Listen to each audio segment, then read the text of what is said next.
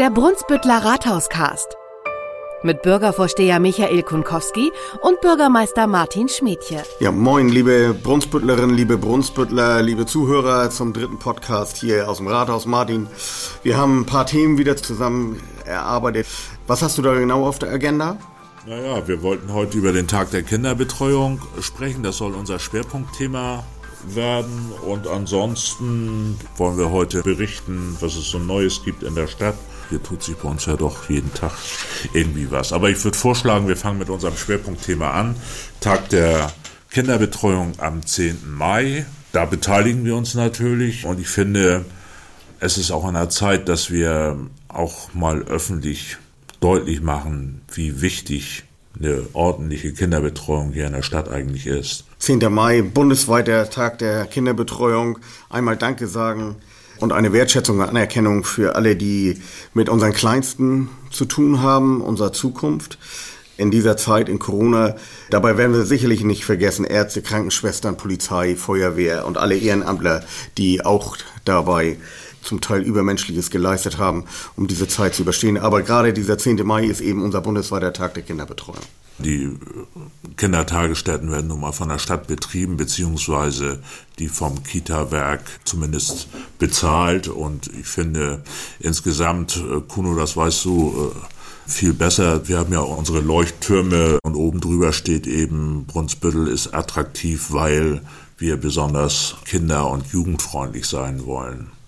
Gut, wir haben das Prädikat kinderfreundliche Stadt ja schon bekommen. Das hat sicherlich auch gleich mit unserem oder sehr viel mit unserem Engagement zu tun, was wir hier im Bereich der Kinderbetreuung schon bevor es eigentlich gesetzliche Vorgabe war, schon geleistet haben. Eben die äh, Betreuung mit zwei Betreuungskräften in den Kindergärten zu den Regelgruppen. Alles das, was dann auch äh, freiwillig als freiwillige Leistung der Stadt immer beschrieben wird. Aber auch das hat uns sicherlich dazu gebracht, hier familienfreundlich zu sein. Und das sollten wir auch wirklich immer wieder als weichen Standortfaktor bewerben. Denn das ist wirklich eine tolle Sache hier. Wir haben alle Schulformen hier, aber wir haben auch viele Kindergärten und wir haben auch die Möglichkeit, das sage ich einfach mal so, alle Kinder hier unterzubringen. Naja, alle Kinder unterzubringen, das ist natürlich schon eine super große Herausforderung für die Stadt. Im Moment sind wir in der komfortablen Situation, dass wir die Rappelkiste an der Boylonsen Grundschule haben, die wir je nach Bedarf wieder aktivieren können. So auch äh, für das kommende Kindergartenjahr. Aber perspektivisch bin ich der Auffassung, dass wir noch zwei weitere Gruppen in der Stadt benötigen und dass wir da jetzt auch zügig in die Vorplanung gehen müssen, wo werden die am besten gebaut und wo werden sie eingerichtet. Denn eins ist mal klar, also ich sag, die Kinder kommen immer früher in die Kita und für uns ist die Bereitstellung der Ressourcen, auch rechtzeitige Bereitstellung, eine echte Herausforderung. So hatten wir in 2020 mal eben 20 Geburten mehr als 2019. Und vor 15 Jahren kamen die Kinder vielleicht mit, mit vier in die Kindertagesstätte vormittags, zwei Jahre Vormittagsgruppe und dann ging es ab in die Schule. Heute ist es so, die kommen, die sind zwölf Monate oder anderthalb Jahre, weil die Eltern, ich will heute gar nicht mehr sagen Mutter oder Vater, die müssen wieder ihrer oder wollen wieder ihrer Erwerbstätigkeit nachgehen. A, weil sie sagen, hier, ich habe eine qualifizierte Ausbildung und ich will meinem Beruf nachgehen und B, weil sie es auch müssen. Ne? Gerade wenn man eine Familie gründet, weiß man, ich kann mich noch dunkel erinnern, wie, wie knapp das teilweise dann auch monetär ist. Wohnung, Häuschen, vielleicht Auto und diese Fixkosten, wie auch immer. Die Kinder kommen immer früher und der Anspruch an die Stadt ist eben, stellt mir ein adäquaten Kindergartenplatz zur Verfügung. Und äh, wenn man 20 Geburten mehr hat von einem Jahr zum anderen, bedeutet das, wir müssen 20 Plätze mehr vorhalten.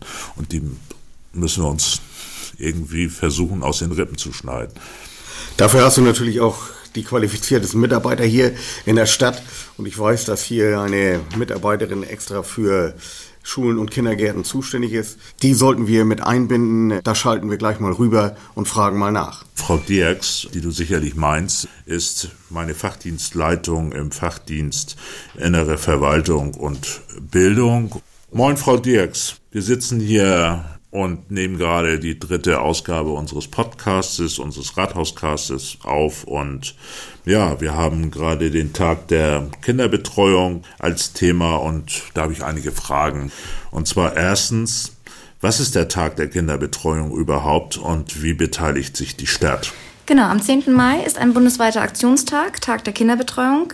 Hier geht es einmal darum, die Möglichkeit zu haben, Danke zu sagen an die Betreuer in den Kitas, aber auch an die Tagespflegestellen.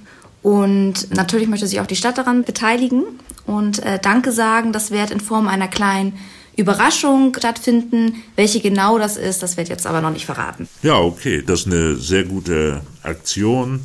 Wie sieht die Betreuungssituation in Brunsbüttel eigentlich aus? Heute und zukünftig? Haben wir da noch Handlungsbedarf? Die Plätze wurden Anfang des Jahres vergeben, also zum 1.8.21. Es ist uns gelungen, insgesamt 444 Plätze zur Verfügung zu stellen, plus eben die 10 bei den Tagesmüttern hier in Brunsbüttel.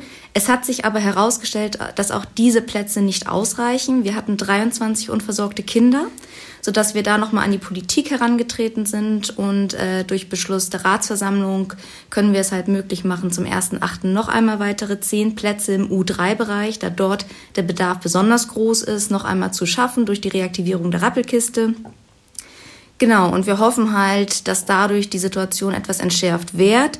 Es ist allgemein immer schwierig, eine ähm, fundierte Bedarfsplanung zu erstellen, das immer an den Geburtszahlen hängt. Und die Geburtszahlen sind schwankend. Man spricht ja immer von einem Geburtenzahlenrückgang. Das konnte im letzten Jahr nicht wirklich ähm, gesehen werden. Tatsächlich hatten wir so einen Geburtenanstieg.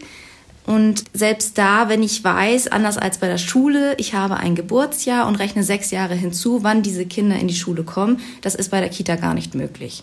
Weil Kinder kommen unterschiedlich in die Kita, wenn sie überhaupt in die Kita gebracht werden. Das Regelalter mit drei Jahren, das ist schon lange nicht mehr gegeben. Viele Kinder kommen mit zwei Jahren, manche sogar mit einem Jahr. Dementsprechend ist das halt nicht einfach, eine Bedarfsplanung tatsächlich aufzustellen. Und selbst wenn ich den Bedarf zu 100 Prozent wüsste, gäbe es ja noch andere Rahmenbedingungen wie die Räumlichkeiten, die ja auch begrenzt sind und natürlich auch die Personalsituation.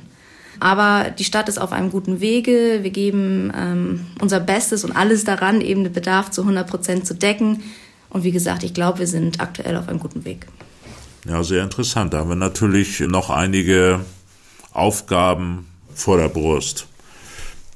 Welchen Einfluss hat die Corona-Pandemie aus Ihrer Sicht auf die Kinderbetreuung? Mhm, also Corona stellt die Kinderbetreuung vor große Hürden, sowohl für die Betreuungskräfte als aber auch für die Eltern und für die Kinder. Die pädagogische Arbeit, wie man sie kannte, ist aktuell gar nicht mehr möglich.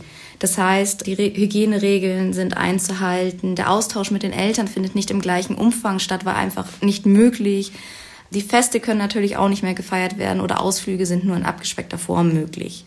Ähm, hinzu kommt, dass ja nun mal pädagogische Arbeit keine Arbeit auf Distanz ist. Es bedarf die Nähe zum Kind, die Arbeit am Kind, das Umarmen, das Trösten, das Streitschlichten. Und das geht nicht, wenn ich permanent darauf achten muss, Abstand zu halten, beziehungsweise ständig Maske zu tragen. Die Mimik ist ja auch ganz entscheidend, gerade in dieser frühkindlichen Betreuung. Und das geht natürlich an die Substanz, weil da viel anders gedacht werden muss jetzt. Genau, und es braucht daher halt viel Engagement und viel äh, Kreativität seitens der Betreuungspersonen, was aber auch gerade in den vom Land angeordneten Schließzeiten eindrucksvoll gezeigt worden ist. Also die haben Fortbildungen besucht, haben trotzdem den Kontakt mit den Kindern aufrechterhalten durch Briefe etc. Also das war wirklich sehr eindrucksvoll und nochmal ein Grund eben, um Danke zu sagen. Ja, liebe Frau Dirks, vielen Dank für Ihr Statement zu diesen Fragen und ich freue mich schon auf den Tag der Kinderbetreuung am 10. Mai. Was immer wieder mal aufploppt, sind die geplanten Tempo 30 Zonen. Immer wieder in meiner Bürgersprechstunde kommen Mitbürger, die sagen, Mensch, in meiner Straße wird so gerast, können Sie nicht mal dafür sorgen, dass da mal Tempo 30 eingerichtet wird. Und jetzt hat sich der Bauausschuss damit beschäftigt und hat einige Straßen und Straßenzüge als Hauptverkehrswege benannt. Edlacker Straße, Wortleute Teute Kautstraße, Ostermoorer Straße, aber auch die Hafenstraße, da wird so etwas nicht eingerichtet. Aber es gibt eben viele potenzielle Flächen in der Stadt, die zu Tempo 30 Zonen gemacht werden können. Und vielleicht kannst du noch mal ganz kurz erklären, was grundsätzlich zu beachten ist, wenn Tempo 30 Zonen eingerichtet werden können und äh, wer eigentlich dafür zuständig ist. Ja, lieber Michael, genau das war eigentlich der Auslöser dafür, dass wir uns um dieses Thema mal intensiv und grundlegend gekümmert haben. Es kamen immer Anlieger zu uns, die gesagt haben, Mensch, hier in unserer Straße, da wird immer zu schnell gefahren, können wir da nicht eine Tempo 30 Zone oder eine Geschwindigkeitsbegrenzung auf 30 bekommen. Das haben wir dann immer nett beantragt bei der Verkehrsaufsicht.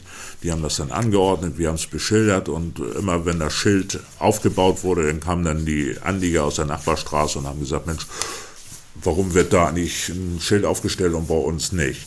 So, und irgendwann habe ich dann mal gesagt, Mensch, lass uns das mal konzeptionell aufbereiten für alle Straßen im Brunsbüttel und dann legen wir das mal der Politik, dann legen wir das mal dem Bauhof vor und dann soll uns die Politik sagen, ob wir das nicht zukunftsweisend für alle Wohnbereiche, die nicht Durchgangsstraßen haben, beantragen sollen. Und nach der sehr offenen Diskussion im Bauausschuss ist es entsprechend beschlossen worden.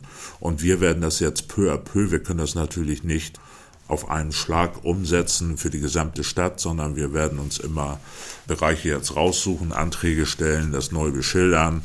Und natürlich hat das Auswirkungen auf die Verkehrsteilnehmer, vor allen Dingen ja auch auf die Autofahrer. Ne? Ich weiß nicht, wie geht's dir damit äh, zum Beispiel in der Süderstraße oder in der Sackstraße, wo wir jetzt schon eine recht lange Tempo 30 Zone haben. Also für mich ist das schon anstrengend. Da will ich schon, will ich ganz ehrlich sein. Auch ich muss mich disziplinieren, das ist ja ganz klar. Also gerade wenn man in Bereichen von Kindertagesstätten, Schulen ist, wo Tempo 30 schon eingerichtet worden ist, auch nach dem Schulwegesicherungserlass, da äh, ist es schon schwierig und ganz im Vertrauen. Auch ich habe schon mal bezahlt weil ich äh, in Höhe des Kindergartens statt 30 36 gefahren bin und musste schon bezahlen. Also ich habe mich jetzt wirklich im Griff und werde das auch in Zukunft umsetzen und hier mich an die Geschwindigkeit natürlich halten. Das ist doch selbstverständlich. Ich hoffe, dass das peu à peu alle Bereiche, in denen das möglich ist, auch möglich wird, dass man da 30 fahren muss. Und es kommt dann immer darauf an, auf die Selbstdisziplin der Autofahrer. Es ist eine gute Sache, finde ich. Die passive Sicherheit für Fußgänger und auch für Radfahrer wird deutlich erhöht, auch wenn natürlich die durchschnittlich gefahrene Geschwindigkeit, so will ich das mal vorsichtig formulieren, geht sicherlich runter, äh, was dann auch zur, zur Sicherheit beiträgt. Natürlich wird sich aber auch eine ganze Menge ändern in den Bereichen, die entsprechend ausgeschildert werden, nämlich sämtliche Gefahrenzeichen und vorfahrtregelnden Zeichen verschwinden. In den gesamten Bereichen gilt dann die Rechts vor Links Regelung und äh, das Tempo 30 oder das Geschwindigkeitsschild steht immer nur einmal bei Einfahrt in den Bereich und gilt dann in allen Straßen, die zu diesem Bereich gehören. Das muss man natürlich wissen und sicherlich wird das dann auch stärker kontrolliert werden müssen. Aber ich denke mal insgesamt ein Gewinn für Fußgänger, Radfahrer und eine Entscheidung, Radfahrer mehr Raum zu geben in dieser Stadt, so behaupte ich das mal. Es wird also deutlich wärmer draußen. Die Menschen halten sich öfter draußen auf. Aber wir haben natürlich auch dann das Problem von Vermüllung und auch Vandalismus an einigen Ecken. Problem, das immer wieder mal aufploppt und auch bei Gesprächen mit Mitbürgern zur Sprache kommt. Ecken, die nicht so gut eingesehen werden können, eignen sich besonders dazu, sich irgendwo zurückzuziehen und dann äh, vielleicht auch äh, sich nicht so zu verhalten, wie das eigentlich üblich ist. Was können wir dagegen tun? Im Zusammenhang mit der Pandemie haben wir eben im letzten Frühjahr schon beobachtet, bei gutem Wetter, die Leute holen sich Sachen to go, was ja im Moment möglich ist. Das wird unterwegs irgendwo gegessen und sagen, Mensch, oh, jetzt habe ich aber meine Portion aufgefuttert. Und just in dem Moment habe ich aber keinen Mülleimer in Sichtweite und dann wird das in die Botanik geworfen. Und da appelliere ich doch an die Mitbürgerinnen und Mitbürger eben. Den Job können wir nicht machen als Stadt. Wir können nicht überall dort, wo sie ihre Eisschale leer gegessen haben, Mülleimer platzieren, sondern einfach transportieren sie ihren Müll mit bis zum nächsten Müllkorb und werfen sie ihren Müll nicht in die Landschaft. Damit möchte ich nicht anklagen, sondern einfach nur sensibilisieren und sagen, so, nach meinem Dafürhalten haben wir sehr viele Müllbehälter in der Stadt positioniert und die werden auch regelmäßig geleert. Nur und das muss man auch mal deutlich sagen, so an diesen Hauptflanierwegen, so möchte ich das mal äh, nennen, so von der Schleuse Richtung Mole 4 auf dem Deich entlang, da fällt natürlich auch eine Menge an. Und da sind unsere Mitarbeiterinnen und Mitarbeiter vom Bauhof täglich unterwegs. Und selbst am Wochenende, am Sonntags werden dort die Müllkörbe geleert. Und das reicht tatsächlich trotzdem nicht immer aus. Sensibilisierung für solche Sachen ist immer wichtig, aber natürlich auch mal Appelle, die auch wirklich mal durchgehalten werden müssen. Ich finde es wirklich schade, dass man immer wieder darauf hinweisen muss. Dann haben wir noch mal ein Thema Wärmegesellschaft Westholstein.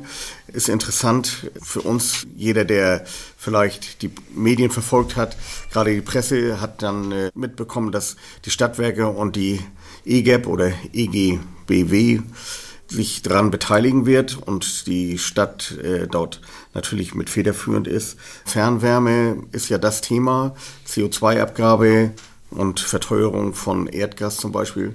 Das sind ja so die, die Themen, die jeden Häuslebauer und jeden hier vor Ort wirklich brennend interessiert. Was kostet mich nachher äh, sowas? Ja. Äh, was es jetzt kosten wird, wenn man selbst zu Hause noch verbrennt, glaube ich, das weiß jeder. Wir haben hier eine CO2-Steuer pro Tonne schon von 20 oder 25 Euro und geplant ist mal eine Erhöhung von über 140 äh, bis 200 äh, Euro pro Tonne. Das würde sich jetzt schon auf den Erdgaspreis pro Kubikmeter etwa auf dreieinhalb Cent plus auswirken.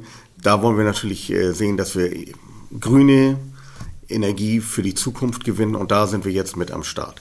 Lieber Michael, du bist ja als Aufsichtsratsvorsitzender der Stadtwerke mindestens genauso gut da im Film. Ich finde, das ist ein richtiges Leuchtturmprojekt. Da sind eben die Geschäftsführer der Entwicklungsgesellschaft und unser Geschäftsführer der Stadtwerke Brunsbüttel eben federführend unterwegs, haben Fördermittel eingeworben oder sind eben dabei. Wir sind dabei, eine Gesellschaft zu gründen, gemein, die sich zusammensetzt aus eben der Entwicklungsgesellschaft und den Stadtwerken. Man muss dazu sagen, die Gesellschafter der Entwicklungsgesellschaft sind die beiden Kreise Steinbruch und, und Dithmarschen und auch wiederum die Stadt Brunsbüttel. Also wir sind richtig gut vertreten in dieser noch zu gründenden Gesellschaft. Also die soll jetzt bis zum Sommer soll die gegründet werden. Die, das heißt, alle formalen Beschlüsse und Gesellschaftsgründung soll abgewickelt werden und danach soll es an die Schlag auf Schlag losgehen. Das heißt, in 2022 wird man hier schon sehr deutlich sehen, wo was passieren wird. Und neben den vorhandenen Mikronetzen die es zum Thema Fernwärme schon gibt, ist eben der Anschluss für diverse Ankerkunden vorgesehen und es wird sozusagen ein Netz einmal durch die Stadt gezogen und verwendet werden soll, eben Abwärme aus der Industrie und das wiederum ist vom Gesetzgeber als grün eingestuft worden. Also die Wärme verpufft nicht mehr, sondern wir nutzen sie sinnvoll, um viele Häuser damit zu beheizen. Das ist vom Gesetzgeber so gewollt. Und wir sind dort praktisch die Keimzelle hier an der Westküste ja, der zukünftige Name der Gesellschaft, Wärmegesellschaft Westholstein, sagt es im Prinzip schon, Keimzelle im Brunsbüttel und jeweils individuell angepasst, kann das natürlich dann auch in anderen Kommunen, in Dithmarschen, Steinburg oder wo auch immer ausgerollt werden. Gut, ich habe nochmal eine Sache zur Blauen Brücke. Wer dieses Labyrinth über die Blaue Brücke schon mal gelaufen ist, über die jetzt fertiggestellte Fußgängerbrücke, die dort gekommen ist, diese Holzkonstruktion, kann sich auch immer wieder dort die Fortschritte baustellenseitig angucken von der Wasserseite. Also da passiert was. Wir hoffen natürlich alle, und ich glaube, das spreche ich auch für dich, dass alles im Zeitplan bleibt und dass wir dann irgendwann mal über diese neu hergerichtete Brücke, die vielleicht wieder 120 Jahre hält, wer weiß, dann fahren dürfen ich hatte noch gar nicht die Gelegenheit, ich bin da zu Fuß noch gar nicht rüber gewesen. Äh, soll ich dann, das geht wirklich ziemlich hin und her. Ja, also meine Frage ist, ist da, ist da die Beleuchtung inzwischen verbessert worden in dem Bereich? Hast du da drauf geachtet? Wir haben zwar noch keine Ausgangssperre ab 22 Uhr, ich bin aber tatsächlich noch nicht im Dunkeln darüber gefahren. Ich bin immer nur bei Tageslicht darüber gegangen. Äh, Nee, also ich kann dir von der Beleuchtung her kann ich nicht sagen. Ich habe immer nur die Fortschritte auf der äh, Baustelle regelmäßig beobachtet und natürlich auch die das sage ich auch nochmal, die Fortschritte des äh, Lofthotels, was dort gebaut wird. Auch das kann man da von dort aus super sehen. Auch dort passiert was, äh, auch dort gehen die Arbeiten weiter. Trotz dieser Zeiten wird da äh, anständig Beton in die Erde gebracht. Man kann also sehen, was da mal entstehen soll. Hier ist kein Stillstand in der Stadt, sondern hier geht es weiter. Und das finde ich das Gute und das ist das Schöne hier. Ja, da kann ich nochmal ergänzen. Äh, weiter geht's auch auf der Südseite mit dem Neubau der Feuerwache. Zur Erinnerung, die Stadt investiert hier nach Kostenschätzung, wo wir am Ende landen, werden wir dann sehen, rund 8,4 Millionen Euro in eine neue Feuerwache. Die wird nicht zum Spaß gebaut, sondern die wird gebaut, um den Menschen auf der Südseite Sicherheit zu bieten. Nicht nur den Menschen, die dort wohnen, sondern auch eben den Menschen, die dort arbeiten. Unsere Feuerwehr ist sehr gut technisch und was den Ausbildungsstand anbelangt ausgerüstet und ausgebildet und ja, ich sag mal, die Einrichtung, die Feuerwache, da sagt schon der Arbeitsschutz, da müssen ordentliche Bedingungen geschaffen werden und das bekommen wir jetzt mit dem Neubau ganz ausgezeichnet hin. Ein Thema habe ich noch, Martin, was nochmal interessant ist. Er kommt, der Glasfaserausbau. Es kommt das schnelle Internet. Gott sei Dank. Wir haben ja auch viel die Werbetrommel gerührt dafür. Wir werden jetzt wirklich endlich angeschlossen. Ich kann mal sagen, ich habe heute gerade die Auftragsbestätigung bekommen. Ich habe im Oktober letzten Jahres schon einen Vertrag abgeschlossen mit SWN für schnelles Internet und ich fiebere wirklich darauf hin. Ich bin beim Freund gewesen, der so einen schnellen Internetanschluss hat. Und der hat mir das mal gezeigt, wie schnell das geht. Also das ist wirklich unglaublich. Und ich finde, das fühlt sich immer ganz besonders gut an, wenn man wirklich nochmal alle Energie und sagt so, wir wollen das unbedingt und wir tun alles, was in unserer Macht steht. Den Vertrag muss natürlich jeder Einzelne selbst unterschreiben, aber ich bin wirklich über zwei Wochen, habe ich auch in den sozialen Medien alle kritischen Stimmen abgefangen und sagt, wo hakt das denn? Und ja, ich kriege keinen zu packen, das kann nicht sein, wir haben eine extra Nummer, hier ruft da an und vielen Dank, hat dann nachher auch sofort funktioniert.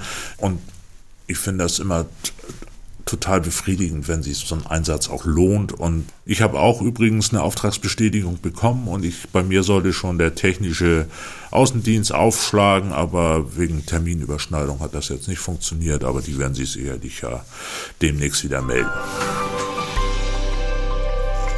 So, lieber Michael, neben dem Motorradfahren fährst du ja eigentlich im Moment nur Fähre oder bist zumindest häufig unterwegs. Und ich habe jetzt gehört, konntest auch verschiedene Fragen stellen zum, zum Ablauf, zum Fährbetrieb und wie es bisher gelaufen ist. Ja, richtig. Ähm, ich hatte die Möglichkeit, dort äh, einen der Geschäftsführer, Heinrich Ahlers, persönlich auf der Fähre zu sprechen, bei einer Mini-Kreuzfahrt. Gott sei Dank mal bei schönem Wetter, muss man sagen. Hören wir doch mal rein, was er zum Fährstart gemacht hat. Hallo, moin Heinrich. Schönen Dank, dass wir heute hier auf der Elbe Ferry auf der Fahrt von Brunsbüttel nach Cuxhaven sein dürfen. Erste Frage natürlich, wie läuft's? Ja, es ähm, lief gut an am Anfang und äh, dann ließ es sehr schnell nach mit diesen ganzen Corona-Beschlüssen. Aber grundsätzlich gehen wir natürlich davon aus, dass unsere Prognosen, die wir jetzt ab Pfingsten, sage ich mal, Rest des Jahres haben, dass die auch eintreten können, da dann endlich Vernunft einkehrt in Berlin. Jetzt kommt ja eigentlich die Hauptzeit erst, ja. äh, für, hoffentlich für eure Fähre. Wann glaubst du dann, äh, muss man wirklich rechtzeitig sein, um hier auch noch einen Platz zu kriegen, entweder mit seinem Pkw, mit seinem Wohnmobil oder die, auch die Lkw-Fahrer ist ja eine wichtige Geschichte, auch euer festes Standbein, das ihr haben ist. Kannst du da eine Prognose abgeben, wann ist es wirklich notwendig, äh, vorzubuchen? Also die Notwendigkeit vorzubuchen, das hängt ja jetzt immer davon ab, reden wir über Passagiere oder über, über äh, Trucks, also Businessverkehre. Güterverkehre sollten grundsätzlich vorbuchen, das heißt jetzt nicht Tage vorher, aber immerhin vorher die Buchung machen, denn mit der Buchung garantieren wir ja auch die Mitnahme. Es gibt bei uns ja kein Warten oder sowas wie an anderen Stellen, sondern wenn, wenn hier einer einen bucht hat und einen Platz hat, dann kommt er auch sicher mit. Ähm, es war sicherlich äh, im Passagierbereich hatten wir bereits schon mal Engpässe, als wir einmal ein Wochenende bei Schönwetter Werbeaktion. Wir haben ja unsere 600 Passagierkapazität auf die Hälfte runtergefahren wegen der Corona-Pandemie, um hier eben Abstände und alles einzuhalten. Und dadurch ist es im reinen Passagierbereich kann es schon relativ schnell mal an Wochenenden oder so bereits jetzt aber spätestens, denke ich mal, wenn es wieder auf Pfingsten zugeht, dann schon zu Engpässen kommt, sodass es gut ist, vorzubuchen. Im anderen Bereich bei den PKWs wird das wohl dann zum Sommer so sein, wenn die Urlaube beginnen. Hoffentlich wird es ja so sein. Und ich denke, dann wird das auch der Ansturm entsprechend groß sein hier auf die Fähre. Und für uns geht es jetzt darum, dass wir uns freuen, dass es äh, jetzt weitergeht. Und es ist ein wunderbares Schiff. Es wird von allen gut angenommen. Und wir müssen ja einfach mal sagen, umweltfreundlicher kann man diese 32 Kilometer nicht zurücklegen. Ja, Michael, positive Nachrichten wollen wir vermitteln. Wir können hier auch einen ganzen Vormittag sitzen und ins Kissen heulen. Das bringt uns aber nicht weiter. Wir verbrennen Energie, aber lösen keine Herausforderung. Und Herausforderungen haben wir hier genug. Und äh, meine Erfahrung zeigt mir, dass wir Stück für Stück diese Herausforderung angehen und auch entsprechend in unserem Sinne lösen. Das macht auch richtig Spaß hier in dieser Stadt. Ja, auch von mir, vom Bürgervorsteher der Stadt Brunsbüttel, alles Gute allen Zuhörerinnen und Zuhörern, allen Brunsbüttlerinnen und Brunsbüttlern. Ähm, ein toller Cast, glaube ich, der auch verdient, weitergeführt zu werden. Jetzt mal ein bisschen länger mit ein paar tollen Themen und mit einem wirklich positiven Abschluss. Ich finde es großartig. Martin, bis zum nächsten Mal. Wir sehen uns. Ja, eine schöne Zeit. Bis zum nächsten Mal. Rathauscast, der Podcast aus dem Brunsbüttler Rathaus.